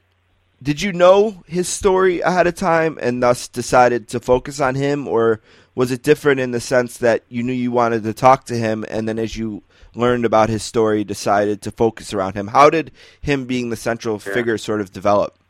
Yeah, it's a good question. I mean, um, basically, yeah, I didn't I didn't really know that he he was going to be the main character. In fact, you know, I wasn't even sure I was going to get an interview um, by him, and he he was uh, constantly refusing to be interviewed until the last day in my shoot in Moscow. He called and said he'd meet me for 15 minutes, and that turned into a five-hour interview. But I, I really, you know, I knew he was important. He's a the, he was the captain of the team for for almost a decade, and and uh, was the face of the Soviet Union, was sort of the leader. But you know, I had no idea that that that, that he was going to be the main character, or sort of how what his involvement was going to be. Because as a documentarian, you got to be open to whatever you get. You got to kind of work with, and um, sometimes you know before, obviously a little bit more. But I got in a lot of players, and and he came in last, and it was pretty clear when I started interviewing because he's such a fascinating character. You can't take his eyes off him. He's very he's very unique and complex and was constantly challenging me, had me on my toes, was you know slightly abrasive and and, and unpredictable, which makes for a fascinating character. You know? Absolutely, I And- love that part of it. Not to not to cut you off, I wanted to hit on that a little bit more because in the film, I was captivated by the relationship between the documentary and him. Just the way you know, with him reading the email and doing business and giving giving was it you that he gave the finger to? That was you behind that, Yeah. right? Yeah, and uh, just the way he interacted with the film was so perfect with the way that we perceive interactions with the Soviet Union. Exactly. No, And- no, no. You hit it on the head. I mean, the relationship between him and myself is a metaphor for kind of how we see Soviet Union and people and Russian people. You know, we sort of initially, a lot of times, because of the meat, you know, write them off. Oh, they're sort of the typical Russian guy, kind of rude and and and you know, arrogant, and so on. But then you see kind of what uh this guy had been through in his life, and and and the kind of things that these guys had to suffer through, you know, and you realize that yeah, these guys are hard, you know, they they kind of they deserve to be hard in a certain way, you know. Um, but uh, it's it, it was, but yeah, but I, I like films that have personality. You know, if we talk about, I don't want to, you know, sometimes with, with these TV films, you know, it becomes sort of didactic and and you know, uh, kind of dry in a way. I, I really like films with a lot of personality and kind of uniqueness. Very, you know, and I feel this film is has a quirk to it. Has a little bit sort of offbeat sometimes, and uh, you know, is strange. You know, and I like that. And I kind of I like having things like that, and I think it helps the film distinguish itself. You know. No, I totally agree. Uh, I really enjoyed the the film sort of being a character in the film in a way. Um, and th- that's maybe taking it maybe a little too far. I don't know, but I, I just really enjoyed uh, the the balance between the story that was trying to be told and the people telling the story and the the interferences, like the uh, KGB guy who you're trying to interview with his granddaughter or whatever, sort of running around and talking about sunglasses and just sort of reminded me of the the the way that the, worldly uh, interferences in understanding the people and the stories, and I really enjoyed that. And I also really I laughed really hard. I think it was Harry Neale who who said in the film uh, he was sharing. Someone had said uh, something about. Uh, uh, if they had to have a, a heart transplant, they'd want it to be from the Russian coach because he he'd never used his. And I, I, I yeah, that was humorous. Yeah, I there's li- a lot of humor in this film, and you know, I I, I like that in films. You know, you, you kind of have your typical Cold War films. You know, you, you- your expected thing is to be dark and and, and brooding and kind of evil, but you know, when you put context, I, I like kind of throwing something at the audience that is is more surprising and unexpected. And I think that that's the same way with hockey. You know, I, I look at hockey in the same way. I don't like watching hockey that that is predictable and, and it's the same stuff over and over. There's no you want to see players that are that are and that's how the Soviets play. that are always they're always doing something unexpected or, or you know uh, different. You know what I'm saying? Because that's your competitive edge, right? Is is doing things different. And so I appreciate that in film and in hockey and and and, and sort of it's just the way I think, you know. I got to tell you about what excited me the most about your film as I was watching it, and that was Mogilny being in it. Because I was in Buffalo in 1989 or whatever year it was when Mogilny wasn't just this idea of a guy who might be a star on our team someday, but this idea of Gerry Meehan had went to Sweden and brought this guy back to where I lived uh, to be a part of the team, and just like his presence in the film was so exciting to me, and uh, you know it was it was an unbelievable experience in Buffalo with Mogilny when he was here, whether it was him scoring a goal on his first shift against the Nordiques or him uh, being afraid to fly and rumors going around that he was afraid to fly because the KGB was threatening to to blow up planes. I mean, stories got this big about Mogilny. His personality was this big in Buffalo, and 76 goals in a season. I mean, he was such a he's such a huge figure in Buffalo sports, and I was so excited to see him be included in the film and, and be talked about, and his uh, him defecting and sort of being the the the other side of Fetisov's unwillingness to defect.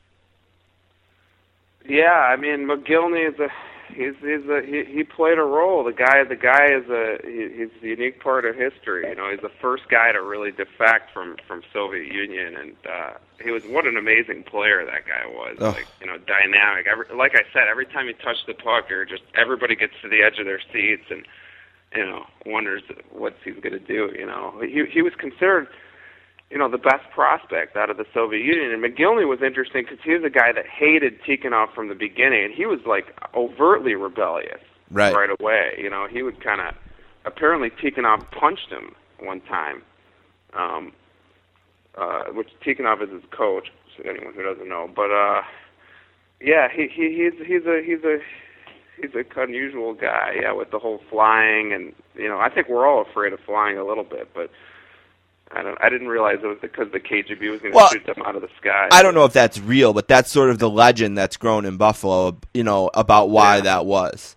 And uh, there's even a story about how there's a famous spaghetti restaurant in downtown Buffalo called Chefs, where a lot of the players will eat, um, will eat it before games. And supposedly Mogilny wore a wire to that restaurant, and the FBI arrested some Soviet spies, I guess you might call them. And supposedly that's true. I Yeah. still I don't know what's legend and what's reality. What's And interesting is that Fetisov was given the opportunity to defect many times, you know, and Right. he I think he didn't do it for a number of reasons. One is I think his family, you know, he had a lot of family there and his wife and I mean that could have been dangerous, really dangerous, you know. I think Mogilny didn't really have that many people there. Um and uh that's one reason. The other is I think Fetisov wanted to maybe he felt you know because he's an older guy he kind of felt more like loyalty to the country and you know he'd served the country for so long. You know if you're in the military it's like defecting is like the most outrageous sin you know? It's like the biggest traitor. And these guys were officers in the army you know technically. So it was like you know that would be terrible. Plus i think he wanted to pave the way for the future generations if he was defecting it would be like it's it's almost like by doing it official, you're you're kind of officially kind of setting precedent and paving the way. You know. yeah, and and I think uh, you hit on an interesting point, and it sort of showed in the movie. He had all those years serving and playing and and talking about how the country was so important to him. Whereas Mogilny defecting, he didn't have quite the bond. He didn't quite develop in the system to the extent he didn't win Olympic gold medals and things like that the way uh, Fetisov did for the uh, for the army, as you would say. Yeah, exactly.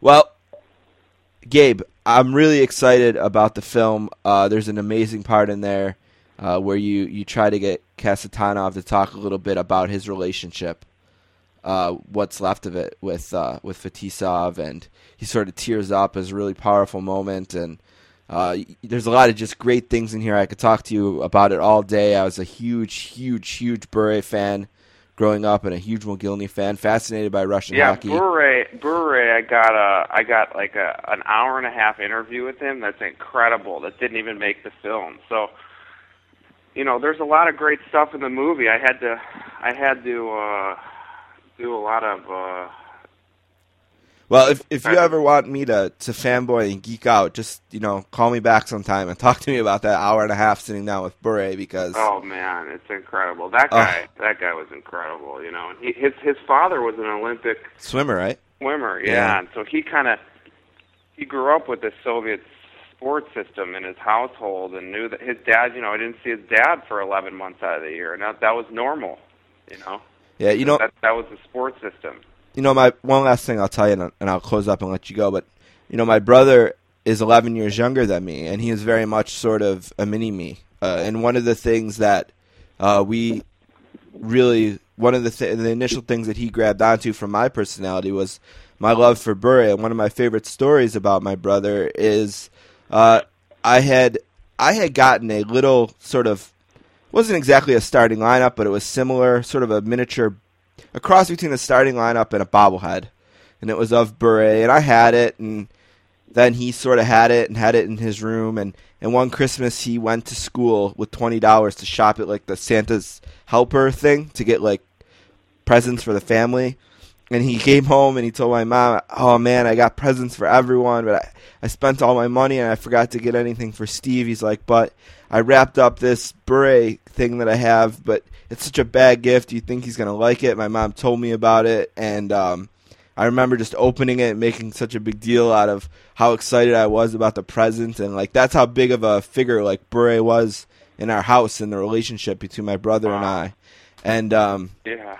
yeah. So I- and, and yeah, I he's, he's he's I mean talk you know Bure is I wish there were more players like Bure you know uh, he, he was like basically one of the first Soviets that that kind of uh were, were able to play kind of as individuals in the in the North American system you know I mean clearly you started to see a shift uh during those Bure years uh, where the Soviet hockey players were able to distinguish themselves as individuals, right? They're, they didn't have to be five guys together, right? But they were, they could, th- which is a plus and a minus because you know you see guys like Ovechkin and Malkin, they're all good individuals, but somehow they don't play great like collectively necessarily. You know, it's not. It's just Bur- Bure. He touched the puck, and like everyone gets on the edge of their seats, see what he's going to do. But it's not like they make amazing plays necessarily together with like the five guys on the ice, you know. So right with Bure and Mogilny, there was a shift to the individual, you know. right. They were almost sort of hybrids in a sense where Yeah. they're sort of the last known Russian unit, like the last legendary, yeah, you know, Fedorov, Russian Bure, right, and but they were separated so early that they never really developed those collective skills. You know, I, I, in my opinion. So they're Right. amazing individuals, but you never, you don't see that Soviet style of we, weaving and you know, brilliant co- collective play. Yeah, and the film does a great job in explaining how some of the Russian players that came over originally had trouble adjusting to not playing that way, uh, Slava included. Yep. Um, yep. And, uh, geez, you know, I, I, I really I, I have to honor what we agreed to and let you go now, but I could talk about this forever. I hope that, I really do hope, Gabe, and, and we're going to do our best here to promote this and, and to be a part of, of making this as big of a success as it can be. And I, I'm wishing you the best for the film. I want you to take a minute before you go just to, to set up everything you think that our listeners need to know about seeing it Yeah. and following you and all that, and, and we'll do also more on our end as well. Well, listen, Steve. I haven't done this before, but I I guarantee that if your listeners go to this movie, to this theater, that they will love this film. I, I guarantee it. If they don't like it, if they, if they're not satisfied, then they then we'll find a way to get their money back. Okay. Okay. Absolutely, sure. But I'll kill them if they try to get their That's money back. basically so- all all I can do. That's the most I could do. Okay, that's fair. Uh, Sony get Classics. the theater. Yep. It's a very unusual for a documentary to get a theatrical release to begin with. So Yep, and it's sonyclassics.com slash red army is a website you can go to uh, to find a listing of where the theaters are in your cities. There's a couple in Rochester, one in Buffalo if you're close to us, uh, but they're nationally as well. Some are playing already, some are coming up in February and March. I know, Gabe, you're going to Lake Placid for Yeah. the 35th anniversary of the film, and you're going to be all over. We mentioned Adam Carolla. Are you, you're on the Twitter, right? Do you want to throw your Twitter out? Uh, yeah, Gpolsk is my Twitter, um, which I've started to use a little bit more. And uh, yeah, I mean, we just showed it in Minnesota last weekend. There was lines down the block, so hopefully we could do that in. in uh, well, you're in Buffalo. Yeah, so. Buffalo. Yeah, that'd be sick. I hope we can. I'll do my best, Gabe. Thank you so right, much for Steve, the time. Thanks a lot. Good luck with your everything. All right, talk to you soon, bud. Take care, man.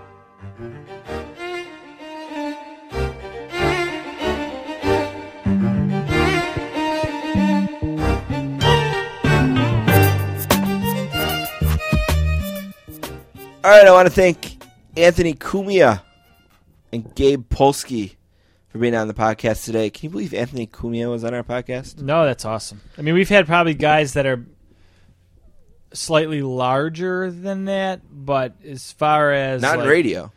no, definitely not in radio. But as far as like personally interested in, that's going to be tough to top. So I'm, You I'm can about it. find this podcast and all of our podcasts on our website, www.sports-casters.com. You can find us on Twitter at sports underscore casters. You can find Don at Don Lake Sports. You can email us to sportscasters at gmail.com. And uh, that's good enough for plugs. All right, one last thing for me this week. Uh, the Bills, after Kyle Orton, uh, to my delight, decided to walk away from football, uh, sound like they are looking heavily and have gotten into contract negotiations with Josh McCown. And I could not be less impressed. Um, you were right, and I was wrong last year when Kyle Orton came in for EJ Manuel after EJ had a, a a bad game. Essentially, he didn't have a great season up to that point, but uh, I got excited. I think right away because Orton did what EJ couldn't, and that was make Watkins relevant. In his first start, I think he had like seven or ten. Watkins had a really really nice game, the best game of his career at that point. Uh, then as the year went on, it seemed ridiculous that they kept trotting Orton out there. Uh, just a real average quarterback. Uh, wasn't they weren't making the playoffs at that point with him? So why not? It see was what you all about EJ? ego. The coach and the organization didn't want EJ to come out and play well and be faced with the dilemma of why didn't you just stick with him all along? We could have been in the playoffs. They couldn't take that risk. Okay. I- That's right. my opinion. No, I, I agree totally, especially considering when they were mathematically eliminated, which I think actually took to like week 16 or No, something. uh, New England was the only game. They lost to Oakland in week, week 16, okay, right. and then they had the New England game. And that was ridiculous that they didn't let EJ play in that game. Uh, I know Mike Schopp, who I consider a really smart guy, local radio guy here, said he didn't care. Uh, he doesn't think it's as ridiculous as some fans do. I disagree with him there. Uh, EJ needed a shot. Now you're going to go into another season with EJ, and if you already don't think he's good enough, that's fine. But Josh McCown isn't either. So if you're going to either go with a veteran who isn't good enough or a young guy with some upside that you don't think is good enough, go with the young guy. And now they they haven't said that they're going to sign Josh McCown and bring him in and just give him the job. And maybe he'd be a great clipboard holder. But why? I mean, it sounds like they're going to give this guy millions of dollars to to hopefully be a backup to EJ Manuel. Have you ever looked at his career numbers? I looked at some advanced stats that put him kind of right in the middle of everything. He just looks like Kyle Orton again. his completion percentage, and I don't know if that's. I would think that that would be important to people who are geeking on stats. It's well under sixty percent. yeah, and that's something I think that uh, can probably. I'm not sure how much advanced stat guys like that because it can be a little bit game plan oriented. Like some guys might look really good because they dump everything off to a running back. The number I saw was his. inter- Okay, so that I could see dismissing a high one. sure. Well, yeah, if But you're low, how do no you excuse. dismiss the idea that the ball hits the ground Right, but uh, fifty percent of the time?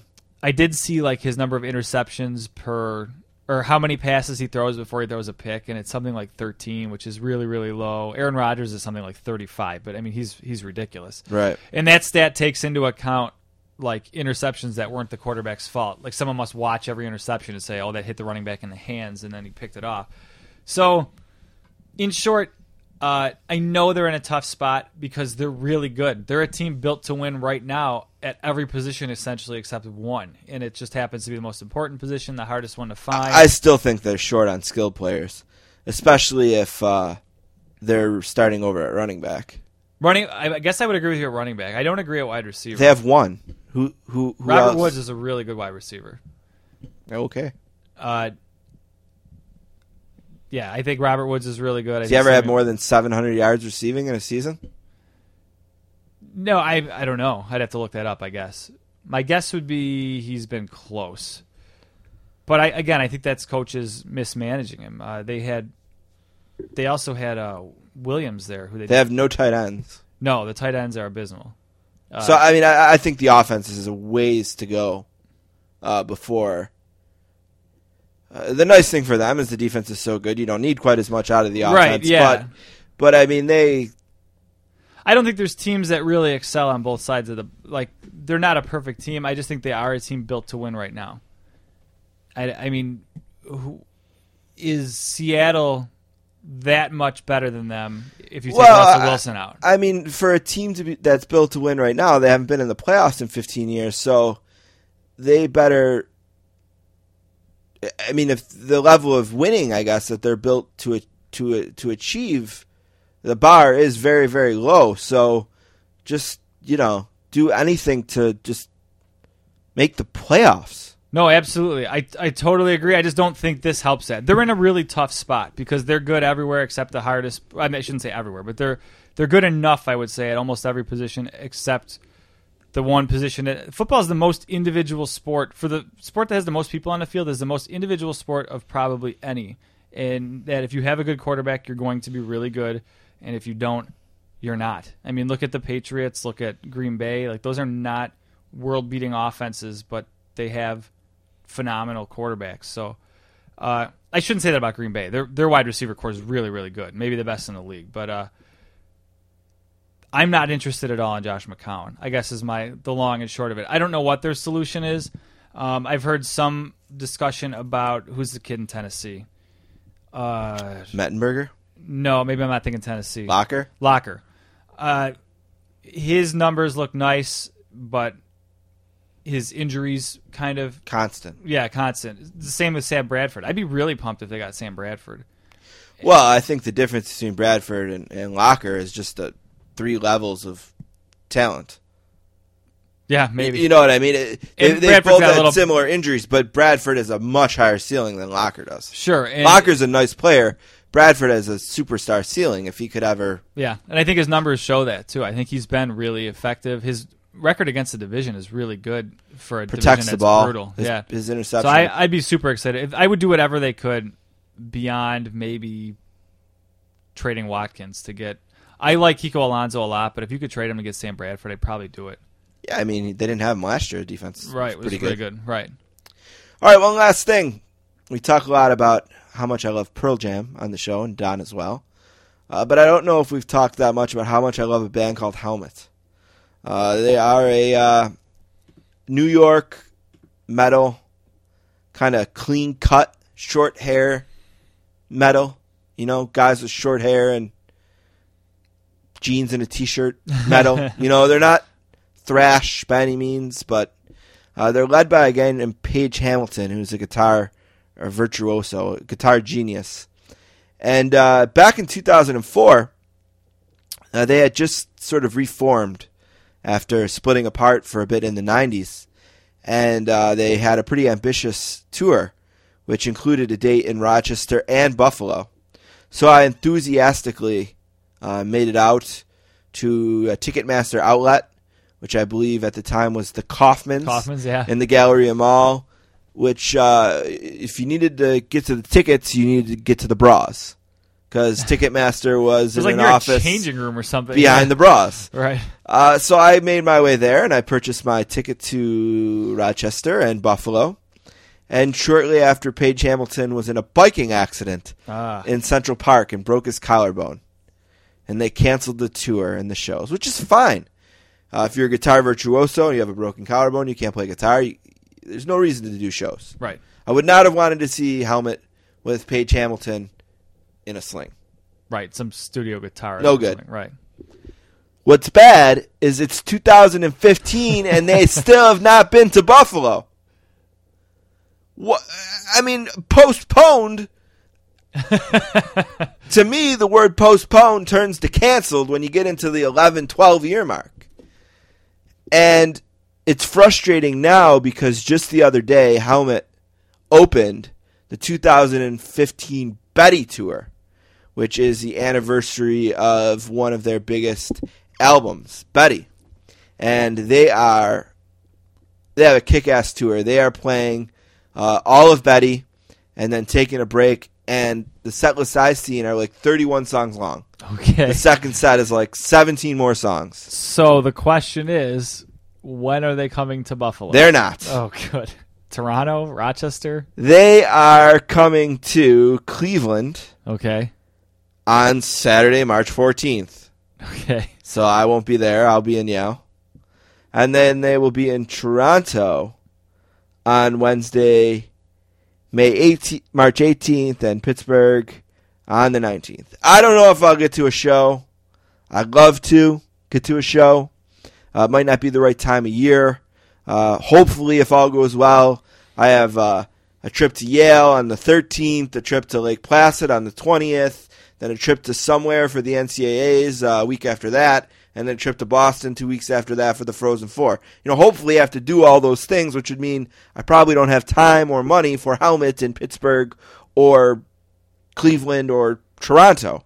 But I would make time for Buffalo or Rochester if you rescheduled one of the two shows you canceled 11 years ago now. Do you do you see that flack like on Twitter or anything like that? Are there Buffalo helmet supporters out there that are like, "Hey, man, in the thousands to maybe ten thousands of Wow. people. Yesterday it was trending in Buffalo. Bring helmet back was trending in, in Buffalo. wow, You know, and then I would load it and I couldn't even get to the bottom. It just kept going. right, All the tweets. You know, I mean uh, the echo across town is is so loud of people who demand to have this show rescheduled. Uh, but with that said, if you are in, oh, I don't know, uh, Durham, North Carolina, Mobile, Alabama, Shreveport, Louisiana, uh, Madison, Wisconsin, uh, Ferndale, Michigan, you know, one of those hot spots, uh, get out and check out Helmet as they uh, play Betty from front to back.